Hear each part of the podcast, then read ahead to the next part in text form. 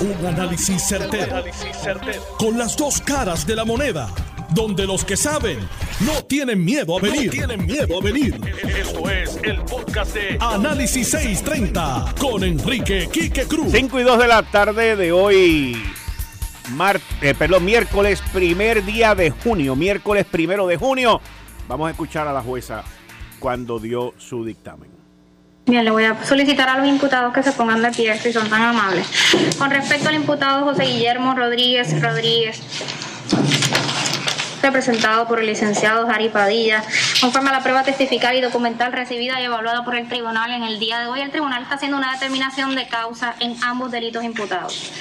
Con respecto a la imputada Yajaira Valentín Andrade, representada por el licenciado Parga en el día de hoy y conforme a la prueba testifical y documental recibida y evaluada por el tribunal, estamos haciendo una determinación de causa en ambos delitos imputados. Toda vez que estos delitos son graves, ambos imputados tienen derecho a que este tribunal imponga una fianza. A esos efectos vamos a revisar el informe del programa de servicio con antelación a juicio.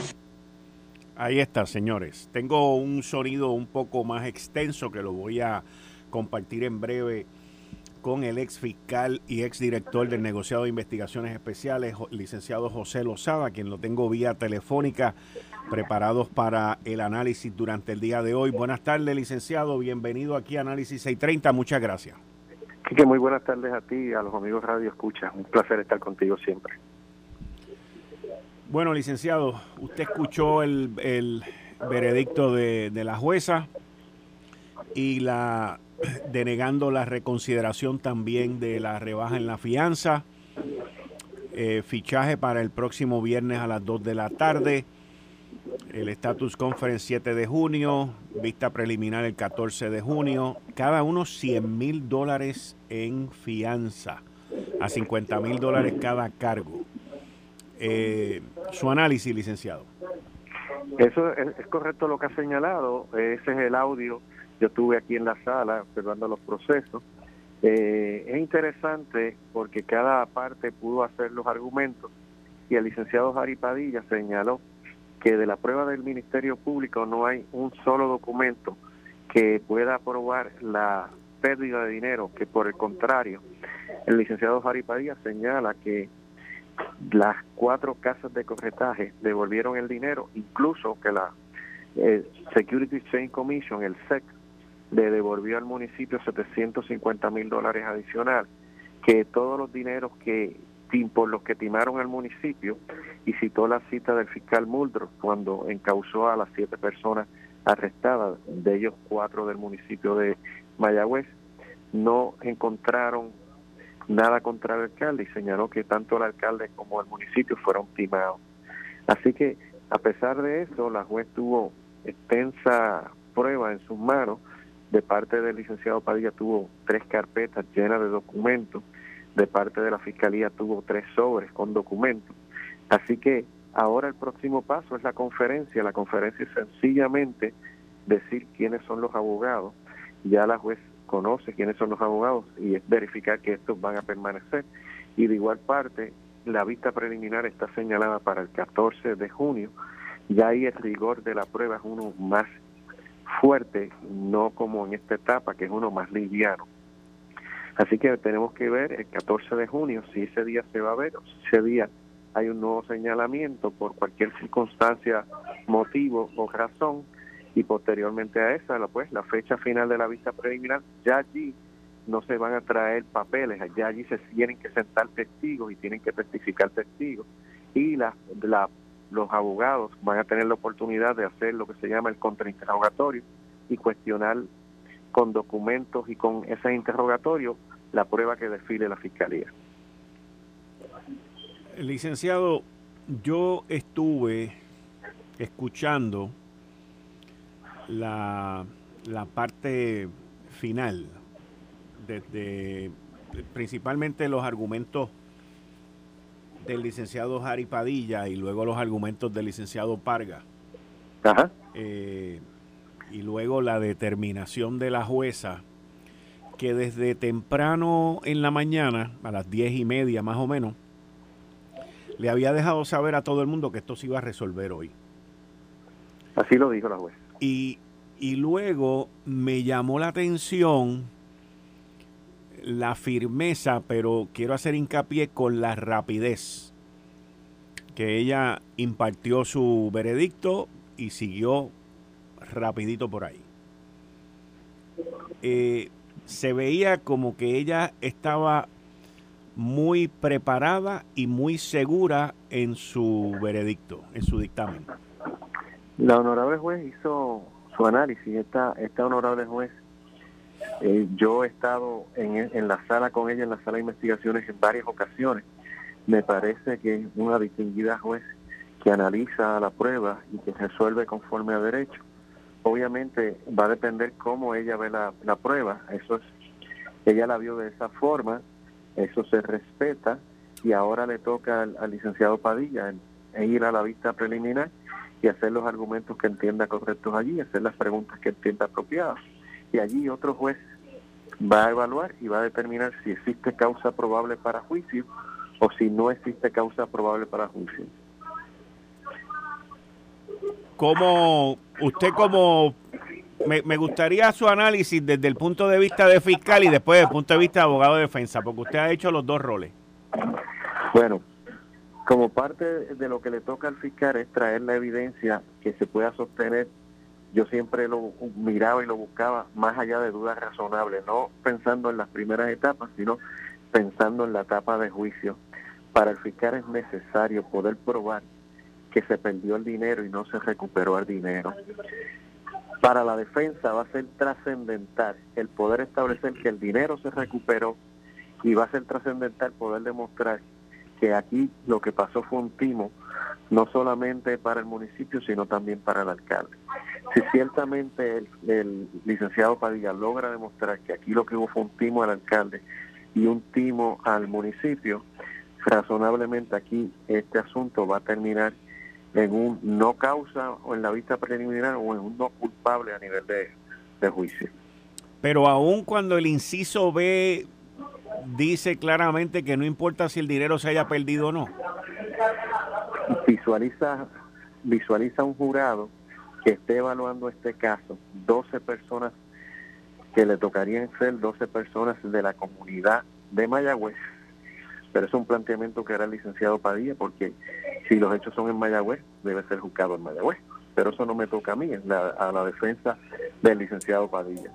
Si eso fuera así y se puede demostrar que no hubo pérdida de dinero, aunque el inciso B del artículo 264 no mencione eso, no, no entiendo que no va a haber un jurado que lo encuentre culpable. Y el jurado lo tiene que encontrar culpable unánimemente. Tiene que ser 12 a 0. 12 a 0. Y si el argumento es a nivel de que el fiscal Muldrow dijo que el municipio y el alcalde fueron timados, si el gobierno federal no acusó al alcalde y a nivel de Puerto Rico lo acusan por una pérdida de dinero que se demuestra que se recuperó, entiendo que el veredicto debe ser a nivel de jurado uno de no culpables. Excluyendo en este caso al suspendido alcalde de Mayagüez y hablando en específico sobre Yajaira Valentín Andrade que, de eso se, se, discutió mucho allí, que ella no tuvo nada que ver con esto eh, y, que, y que inclusive le ofrecieron inmunidad y que su abogado dijo, enséñenme la prueba, nunca se le enseñaron y la acusaron. ciertamente eh, los funcionarios que están en niveles intermedios, que tienen que seguir unas regulaciones, en este caso ella como directora de finanzas tiene que seguir las normas y reglamentos de finanzas y dentro de eso la ley de municipios autónomos que autoriza y permite el hecho de que puedan haber eh, inversiones con fondos municipales. De igual forma, el, el licenciado Padilla presentó 43 informes de 43 municipios donde se señala que en todos esos hubo transacciones e inversiones que se cambió el propósito de las mismas para invertir los dineros y el contralor o la señora contralora lo único que señaló fue que tenían que devolver el dinero. Si la justicia es igual para todos, lo que se llama la igual protección de las leyes, tienen que aplicarle la misma regulación, la misma regla de que tiene que devolver el dinero. Si ya el dinero se devolvió, entonces lo que debe pasar es que debe terminar el caso con un no causa a nivel de vista preliminar o un no culpable a nivel de juicio. En vista preliminar, eso es como si fuera un mini juicio, ¿verdad? No, el, el, el Tribunal Supremo siempre ha dicho que no podemos considerar la vista preliminar como si fuera un mini juicio. Lo ha señalado extensa e intensamente cuando se pretende que las vistas preliminares sean tan intensas y tan largas que parezcan un juicio. Pero allí se desfila prueba, allí aplican las reglas de evidencia en pleno vigor, allí se tienen que sentar los testigos, allí tiene que desfilarse la evidencia conforme a las reglas. Allí un papel no entra solo, el papel tiene que ser autenticado para que pueda entrar y después que eh, eh, es autenticado se habla sobre el documento. Si la persona no lo identifica y no lo autentica, ese documento no entra. Así que yo entiendo que van a tener oportunidad abogados de defensa y fiscales de traer su prueba, traer sus testigos. Fíjate que no, no vemos con frecuencia que la defensa traiga evidencia en la determinación de causa para esto, que es la regla 6. Y aquí Jaripadilla trajo tres carpetas para probar que no se perdieron los fondos, para probar que en otras instancias, en otros municipios, el Contralor ha hecho evaluaciones, auditorías, ha habido transferencias de dinero a otras, de otras partidas a otras partidas y no se ha encausado a nadie, por el contrario, lo que se ha dicho es devuélvase el dinero. Con esa prueba, un jurado no lo encontraría culpable. Y en vista preliminar es altamente probable que haya una determinación de no causa. Altamente probable de que haya una determinación de no causa. Es así. Pero en vista preliminar, en vista preliminar para que la gente esté clara, quien decide también es un juez. En vista preliminar decide un juez. En, en la sala de investigaciones hay jueces municipales. En las vistas preliminares hay jueces superiores que son unos que pueden incluso atender juicios porque se le dé una designación para que atendan juicios. Están asignados a salas municipales eh, de vista preliminar, pero son jueces superiores. Por tanto, ese juez tiene más experiencia, tiene toda la evidencia que tiene que desfilar para determinar si hay causa para juicio o no la hay, y allí tiene los testigos, allí no usan declaraciones juradas. Las declaraciones juradas se utilizan a nivel de regla 6, donde no sientan los testigos y presentan esa declaración donde el abogado de defensa está impedido de entrevistar o de ver a una declaración jurada. Una declaración jurada es un papel que no puede ser entrevistado. El fiscal no le entrega ese papel a la defensa para que se prepare. El fiscal se lo entrega al juez, el juez lo lee y si entiende que hay elementos determina causa. En vista preliminar tiene por obligación de presentar los testigos. Si no presentan los testigos, probablemente tiene problemas el fiscal porque tiene que presentar con los testigos todos los elementos del delito. Si no tiene todos los elementos del delito, la determinación debe ser una de no causa probable para juicio. Wow. Estaremos eh, muy atentos, que para el día 7 e, ese es un proceso bien normal. Son cinco minutos. Licenciado Padilla, usted es el abogado, sí se puede ir. Recuerde que la fiesta de la vista preliminar es el 14 de junio. Con relación a lo que ya sea el día de la vista preliminar formal, sin saber cuál va a ser, si ciertamente va a ser el 14, yo te anticipo que el 14 no va a ser esa vista preliminar y que se va a escoger otra fecha. ¿Por qué? Porque eh, esta fecha es la que se llama la fecha automática que da el tribunal.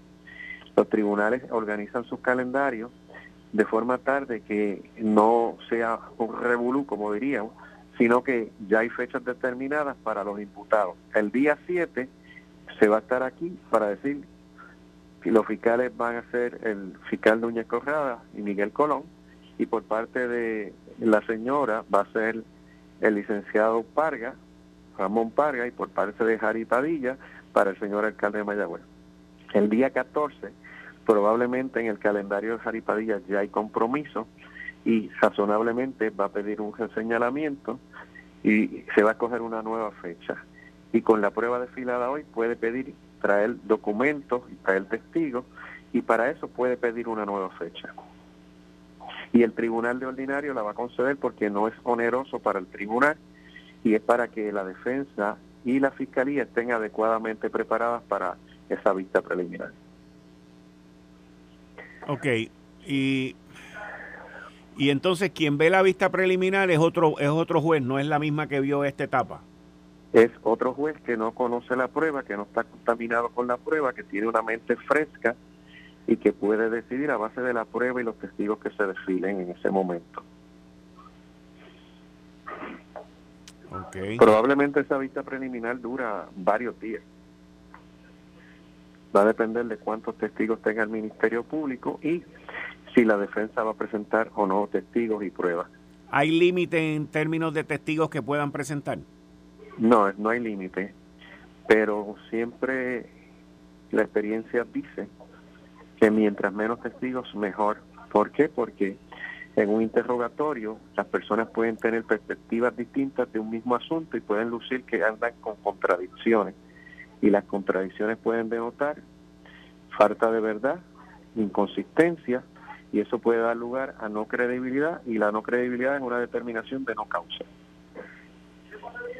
Licenciado, yo entendí bien que usted estaba allí. Yo estoy aquí en el tribunal. ¿Y usted presenció esto? Presencié esto. ¿Cómo me podría describir usted? Yo sé que está todo el mundo con mascarilla allí, pero ¿cómo me podría usted describir las reacciones de primero de, de Harry Padilla y de, y de los dos acusados y, y del fiscal especial independiente?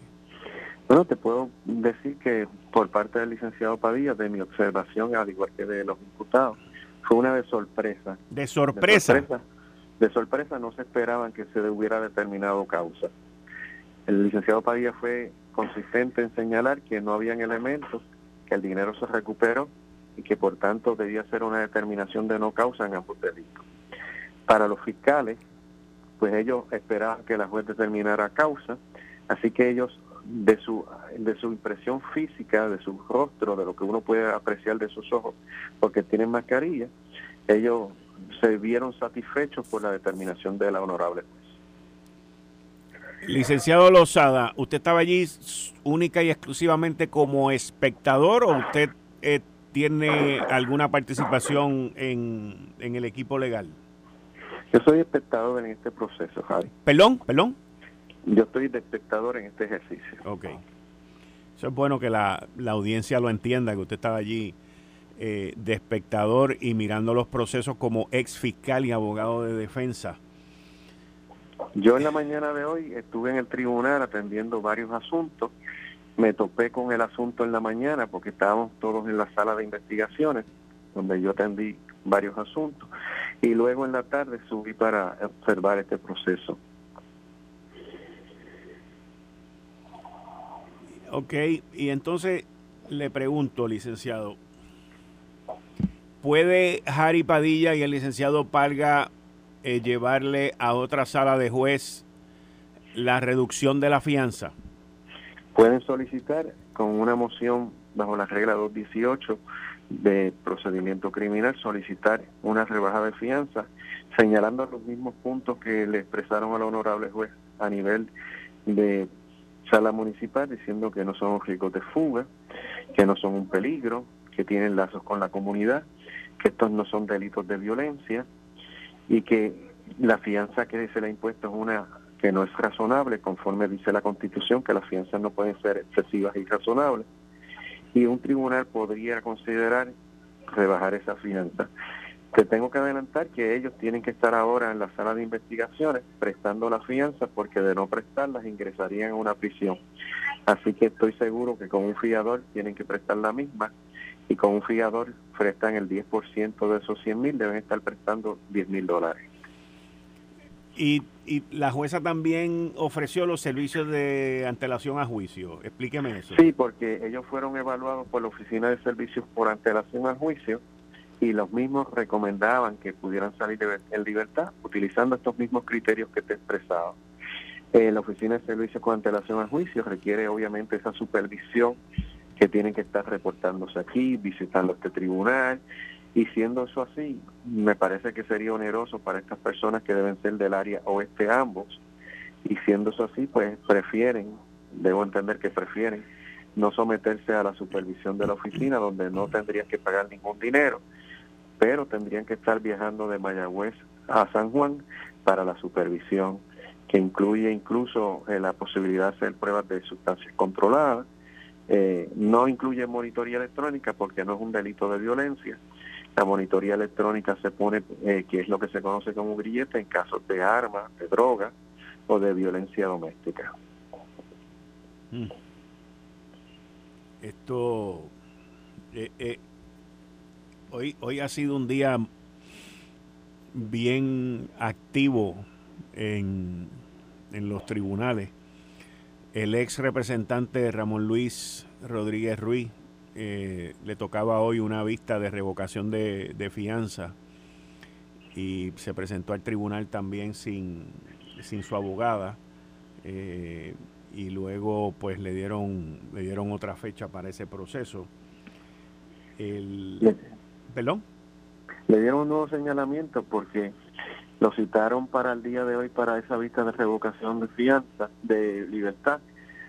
Esto es también un caso del panel de fiscal especial independiente, lo maneja la fiscal especial Zulma Fusté, pero entiendo que la abogada que lo representa pues no tenía la fecha de hoy disponible y por eso no llegó.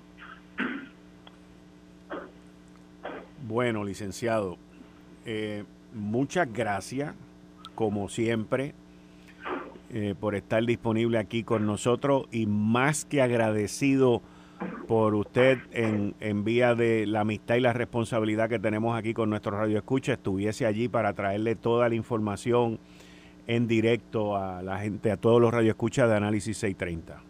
Gracias a ti, Kiki, es siempre un privilegio. Me, me gustaría, licenciado, si es posible, yo tengo un audio que es un poquito más largo y me gustaría que lo analicemos luego de que luego de que déjame ver cómo te explico luego de que pasa la parte de los cargos y eso porque hay una serie de argumentaciones.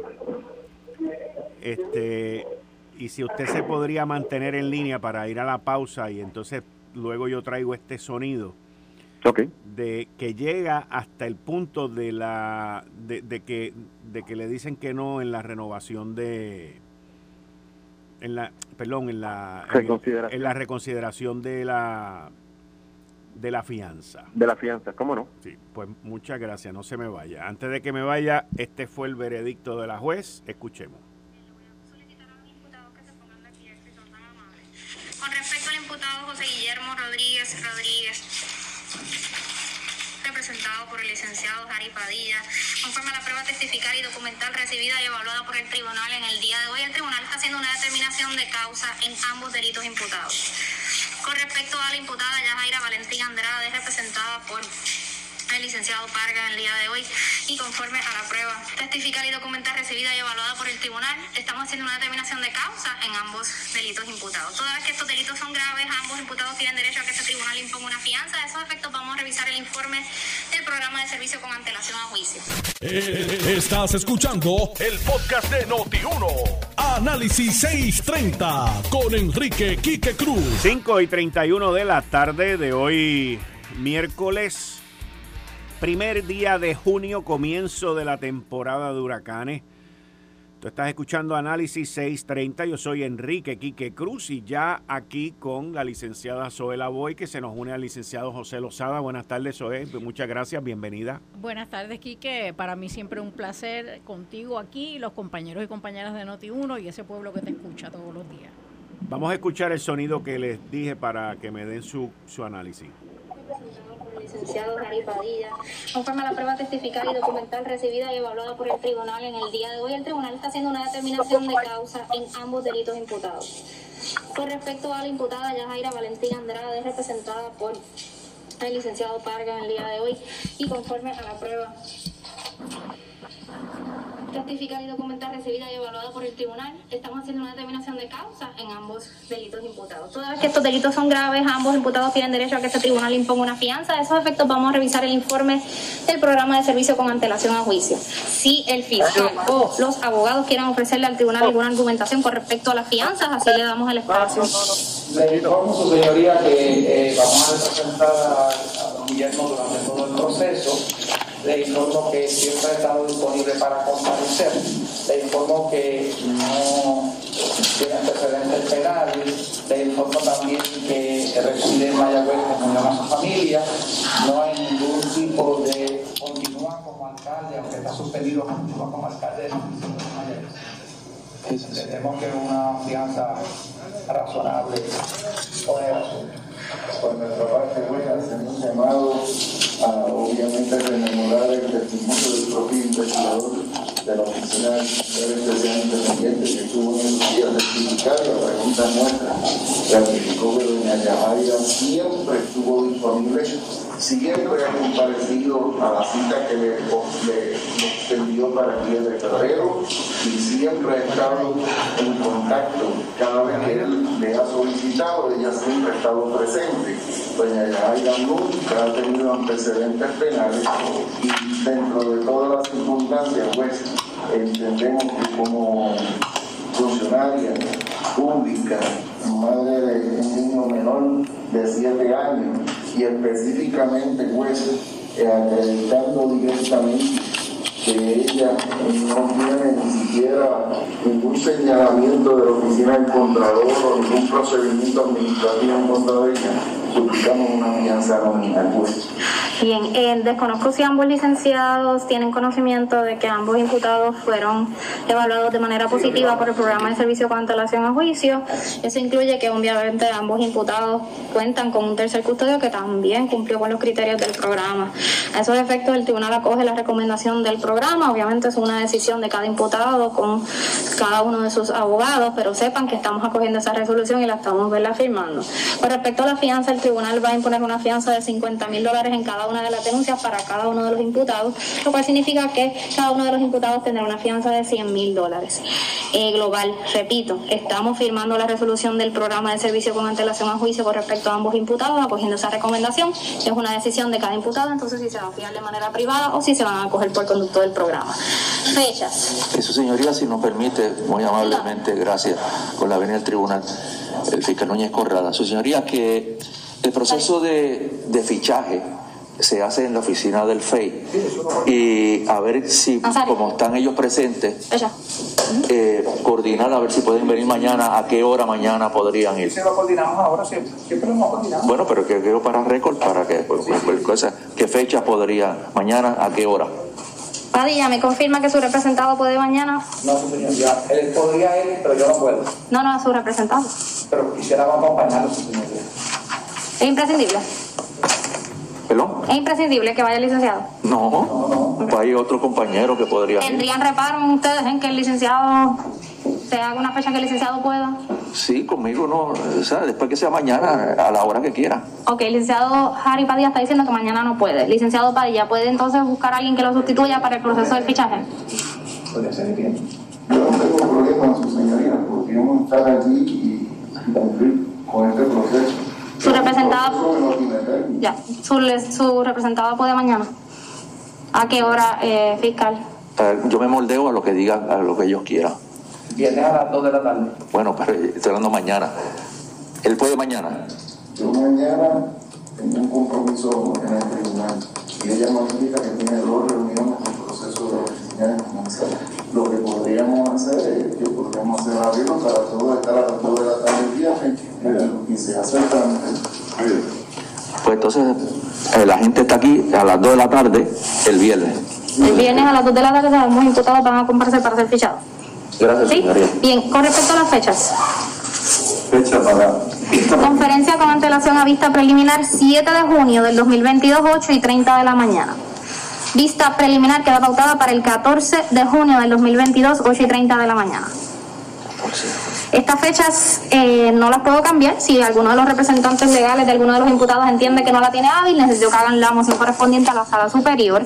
Importante dirigirme directamente a los imputados, José Guillermo Rodríguez Rodríguez, así como Yajaira M. Valentín Andrade. Ustedes están aquí debidamente representados.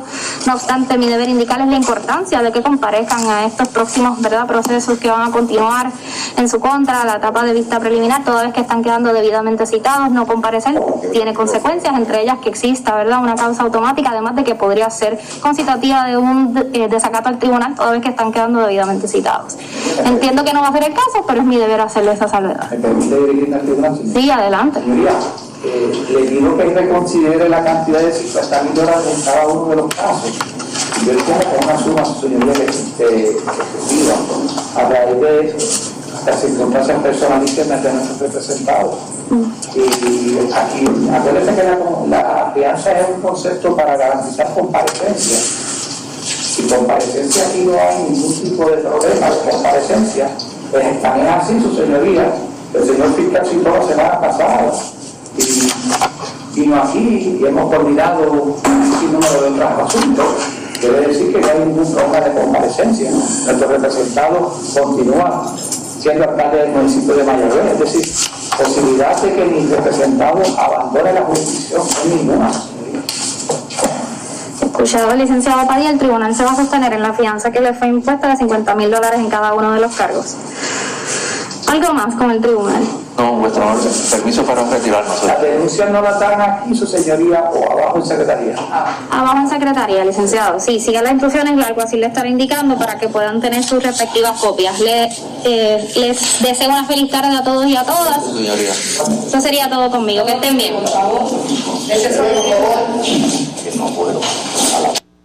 Les deseo una feliz tarde a todos y a todas.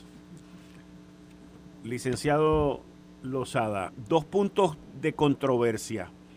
Uno, eh, los querían fichar mañana inmediatamente y tuvieron que ceder para el viernes a las dos. Y el segundo, el monto de la fianza. Bueno, el, el, fichar, el fichar es un asunto de que esta persona hubo causa para arresto y es para que se haga constar a nivel de la base de datos de la Oficina del Panel de Fiscal Especial Independiente que estas personas deben comparecer en la fecha más próxima posible. Esto no tiene ningún rigor particular. Se hacía de igual forma en el negociado de investigaciones especiales, que se ponía de acuerdo el fiscal con los abogados y llegaban allí y se fichaban cuando eran arrestados por drogas o armas, esos son en el momento, eso se fichan en el momento después que el juez determina causa probable para arresto. Ahora sí, en el asunto de la fianza, es un asunto que siempre es para garantizarle la comparecencia de las personas al juicio. No es un castigo previo, sino es garantizar comparecencia, que la persona va a ir a todas las etapas del juicio. Debe ser siempre vinculada con el hecho de los lazos con la comunidad, del delito que se alega que se cometió, del riesgo de fuga, cosas que en este, en este caso en particular no existen. La juez pudo haber reconsiderado la fianza y pudo haber puesto una fianza más baja, pero eso es un criterio que tiene la honorable juez que no tiene distinto a las guías federales, aquí no hay una guía. Aquí la guía es la que da las reglas 218, que son esas que haya expresado, si es un delito de peligro, si hay un riesgo de fuga, si hay lazos con la comunidad. Aquí parte de lo que se evalúa es que estas personas fueron citadas y siendo citadas comparecieron a la vista. La vista se suspendió al mediodía para continuar en la tarde y volvieron en la tarde. Así que esos son criterios que el juez debe evaluar, pero dentro de las consideraciones, dentro de la prueba que ella vio, que la única prueba, la única persona que vio la prueba fue la juez, porque ella fue la que tuvo las carpetas, los documentos, ella fue la que evaluó y con eso ella determinó causa para arresto, fijó la fianza de 50 mil en cada cargo para un total de 100 mil por cada uno de los imputados y ya los imputados salieron del tribunal habiendo prestado una fianza con un fiador privado que el fiador privado firma un documento garantizando la totalidad de los 100 mil dólares y le cobra a los clientes, es decir, a los dos imputados, a cada uno le cobra 10 mil dólares. El gobernador Pedro Pierluisi hace aproximadamente unos 20, 30 minutos eh, hizo las siguientes expresiones a través de las redes sociales y cito, hoy se ha efectuado la determinación autorizando causa para arresto contra el alcalde de Mayagüez, José Guillito Rodríguez, por lo que su renuncia debe darse inmediatamente. Como he dicho anteriormente, en Puerto Rico tenemos un frente común contra la corrupción de parte de las autoridades de ley y orden, tanto estatales como federales. En esta ocasión, el Departamento de Justicia y el panel del Fiscal Especial Independiente, el FEI, están procesando al alcalde por haberle fallado a su pueblo. Reitero que no tenemos tolerancia contra la corrupción, la cual lamentablemente afecta tanto a nuestras instituciones de gobierno, así como el sector privado. Precisamente por el compromiso ineludible de combatirla, nuestras fuerzas de ley y orden lo que están demostrando es que no hay impunidad. No importa quién sea, a quién conozca o de dónde venga. Si le falla al pueblo, tiene que responder. Licenciada La voy. Pues mira, Quique, eh, primero que todo, Lozada, José, eh, saludos. Eh, desde acá de Noti1, saludos. Pues yo quiero mencionar varias cosas. Primero, tengo que decirlo, yo confieso, nunca he postulado ante la juez que atendió este caso, pero yo la tengo que felicitar. A mí me parece que ella mantuvo un control de la sala, me parece que, de verdad que, que me quito el sombrero y la felicito por, por su ejecutoria como jueza.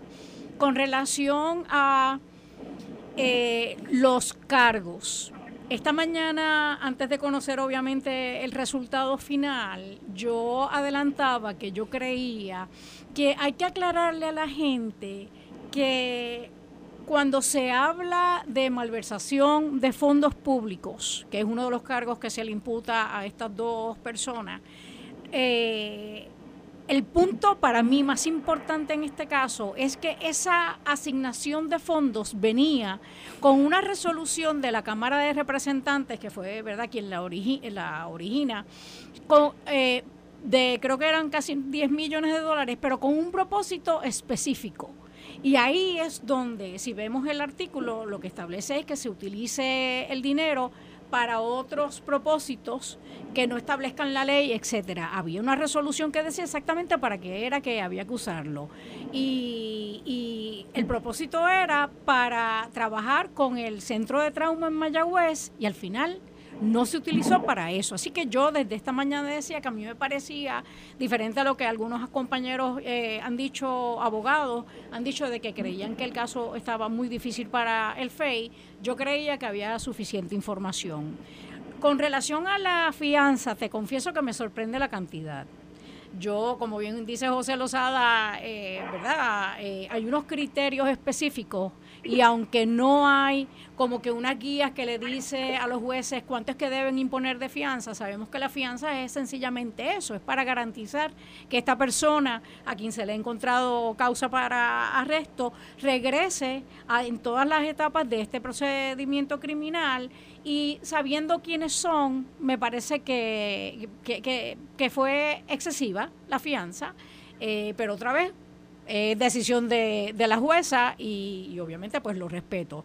Y el último punto que quiero eh, traer y es un poco reaccionando a las palabras que tú acabas de leer que dijo Pedro Pierluisi, el gobernador de Puerto Rico.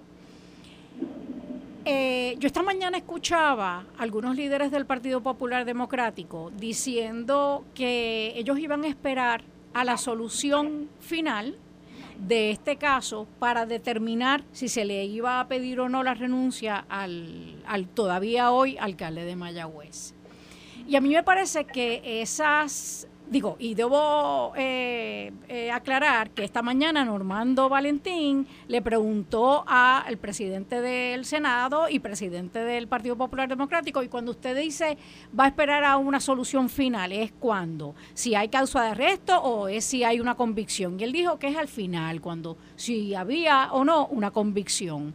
Y yo creo, eh, con relación a eso, varias cosas. Uno, que es un poco inconsistente, porque en muchos otros casos, sin que haya habido convicción, el Partido Popular Democrático, cuando han sido líderes del otro partido mayoritario, entiéndase el PNP, han exigido la renuncia de esa persona. Y yo creo que tú tienes, que ser consistente. Y si para los PNP se debe exigir la renuncia porque les han radicado cargos, ¿por qué no para un popular? Segundo punto que a mí me preocupa de los argumentos que he escuchado de algunos líderes del Partido Popular Democrático, que los casos del FEI se, casa, perdón, se caen, así que vamos a esperar a ver qué es lo que pasa. Esta mañana decían eh, algunos de ellos. Y yo creo, segundo, que tu líder del gobierno, un oficial electo, y se lo critica a Wanda Vázquez cuando lo hizo y lo critico en este momento también.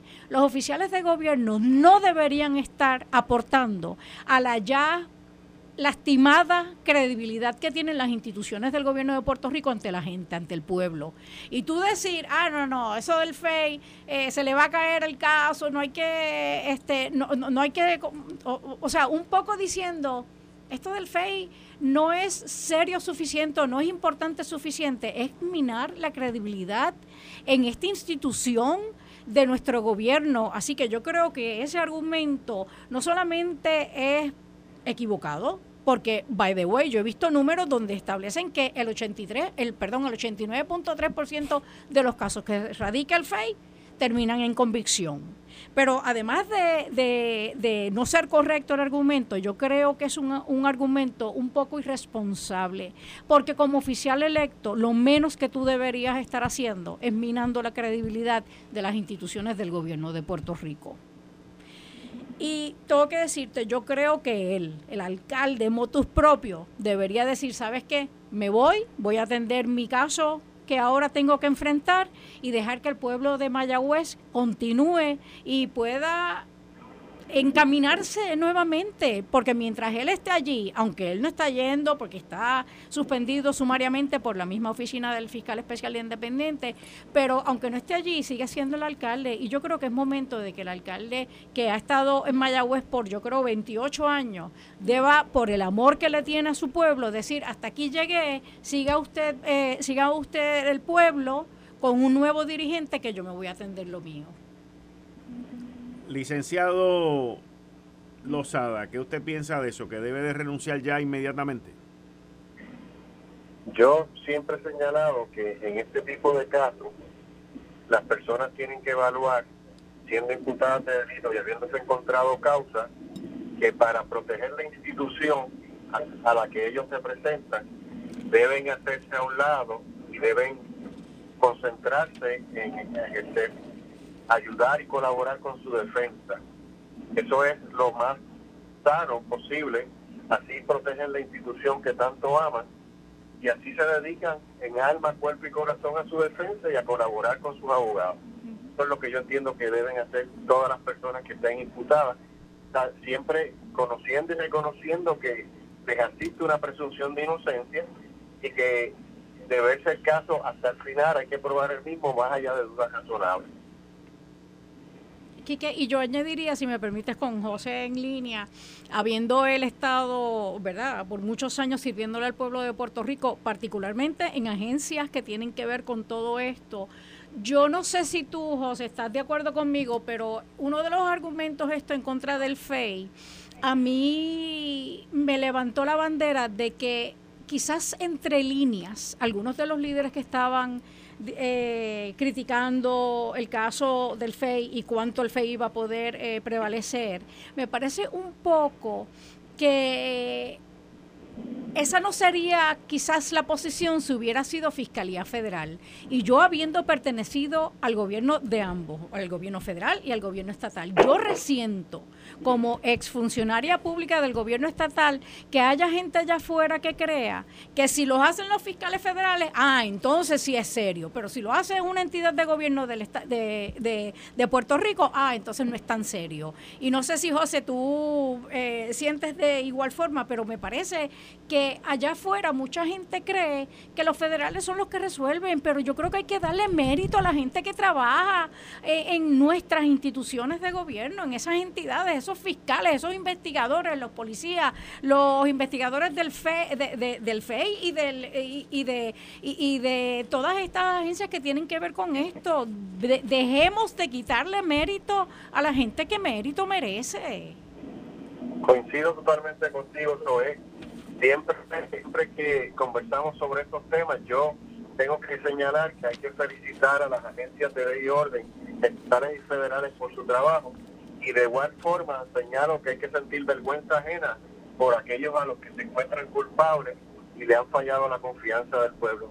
Y reconociendo que las autoridades federales tienen unas herramientas de investigación mucho más amplias que las que tenemos en Puerto Rico y que le dan una ventaja para poder incluso escuchar llamadas y pedir esos datos particulares que después utilizan y allí los acusados pueden escuchar su voz en medio de las transacciones ilegales. Así que reconociendo eso, felicito siempre a las autoridades estatales por su trabajo y a veces cuando escucho estas expresiones tengo que pensar que son mentes colonizadas que se sienten más chiquitos y que no respetan ni respaldan el valor de ser puertorriqueño. Gracias. Licenciado José Lozada, como siempre, muchas gracias. Un placer siempre. Saludos a todos. Un abrazo fraternal. Igual para ti, Zoe. Mi cariño igual, y siempre. Igual, José. Muchas gracias, muchas gracias, licenciado. Muchas gracias. Continúo aquí con la licenciada Zoe Lavoy. Tengo un tema que yo quiero hablar con ella y analizar con ella y es sobre la fuga de Junior Cápsula. Esta semana salió un artículo en el periódico El Nuevo Día del grupo investigativo sobre la fuga de Junior Cápsula de una cárcel que mucha gente en Puerto Rico ni sabía que existe, no sabe que existe. Esa cárcel es una cárcel que inclusive hay un documental de Netflix que es horroroso el verlo. Yo lo vi una vez y quedé petrificado porque yo recuerdo esa cárcel y yo recuerdo pasar por ahí todo el tiempo y jamás me hubiese imaginado luego que vi ese documental que así se vivía ahí, que así se estaban los, los, reclusos ahí. Bueno, de ahí es que son los cuentos que cortaban los cuerpos de los confinados y los, y los bajaban por el inodoro. Correcto, los, desechaban por el, por el inodoro. Y el, el, el artículo que leí en el periódico El Nuevo Día era en específico sobre la fuga de Junior Cápsula. Junior Cápsula hoy está en la libre comunidad y no cumplió una condena de 209 años que tenía a nivel estatal. La condena que tenía a nivel federal por narcotráfico era de 30 años y solamente cumplió aproximadamente 10 años. Eh, el, el, haber cumplido a nivel federal los 10 años y luego haber desaparecido de la faz de la tierra creó muchas interrogantes y esto ocurrió en el 2020. Y mucha gente se preguntaba qué pasó, porque él todavía le quedaba cumplir en la parte estatal. Y ahora sale este reportaje que me, me tomé el tiempo de leérmelo y me llamó entonces la atención cuando veo la foto de Zoe en el artículo, porque ella era la secretaria de corrección en ese momento cuando Junior Cápsula se fuga. En, en el momento en que Junior Cápsula se fuga, fue en noviembre del 99, si mal no recuerdo la fecha. Pero, pero, no fue hasta junio del año 2000 que un fiscal recibe una confidencia de que Junior Cápsula se había fugado. Estamos hablando de seis meses. Seis meses que un fiscal recibe una confidencia que Junior Cápsula se había fugado y que nadie sabía nada. Y entonces, cuando comienzan a investigar y van allí al oso blanco a chequear, pues el individuo no existía. Y no solamente se dan cuenta de que Junior Cápsula se había fugado hace seis meses, sino que se dieron cuenta que otros individuos se habían fugado también bajo el mismo esquema cómo es que lo describe este artículo en el periódico de una manera muy sencilla.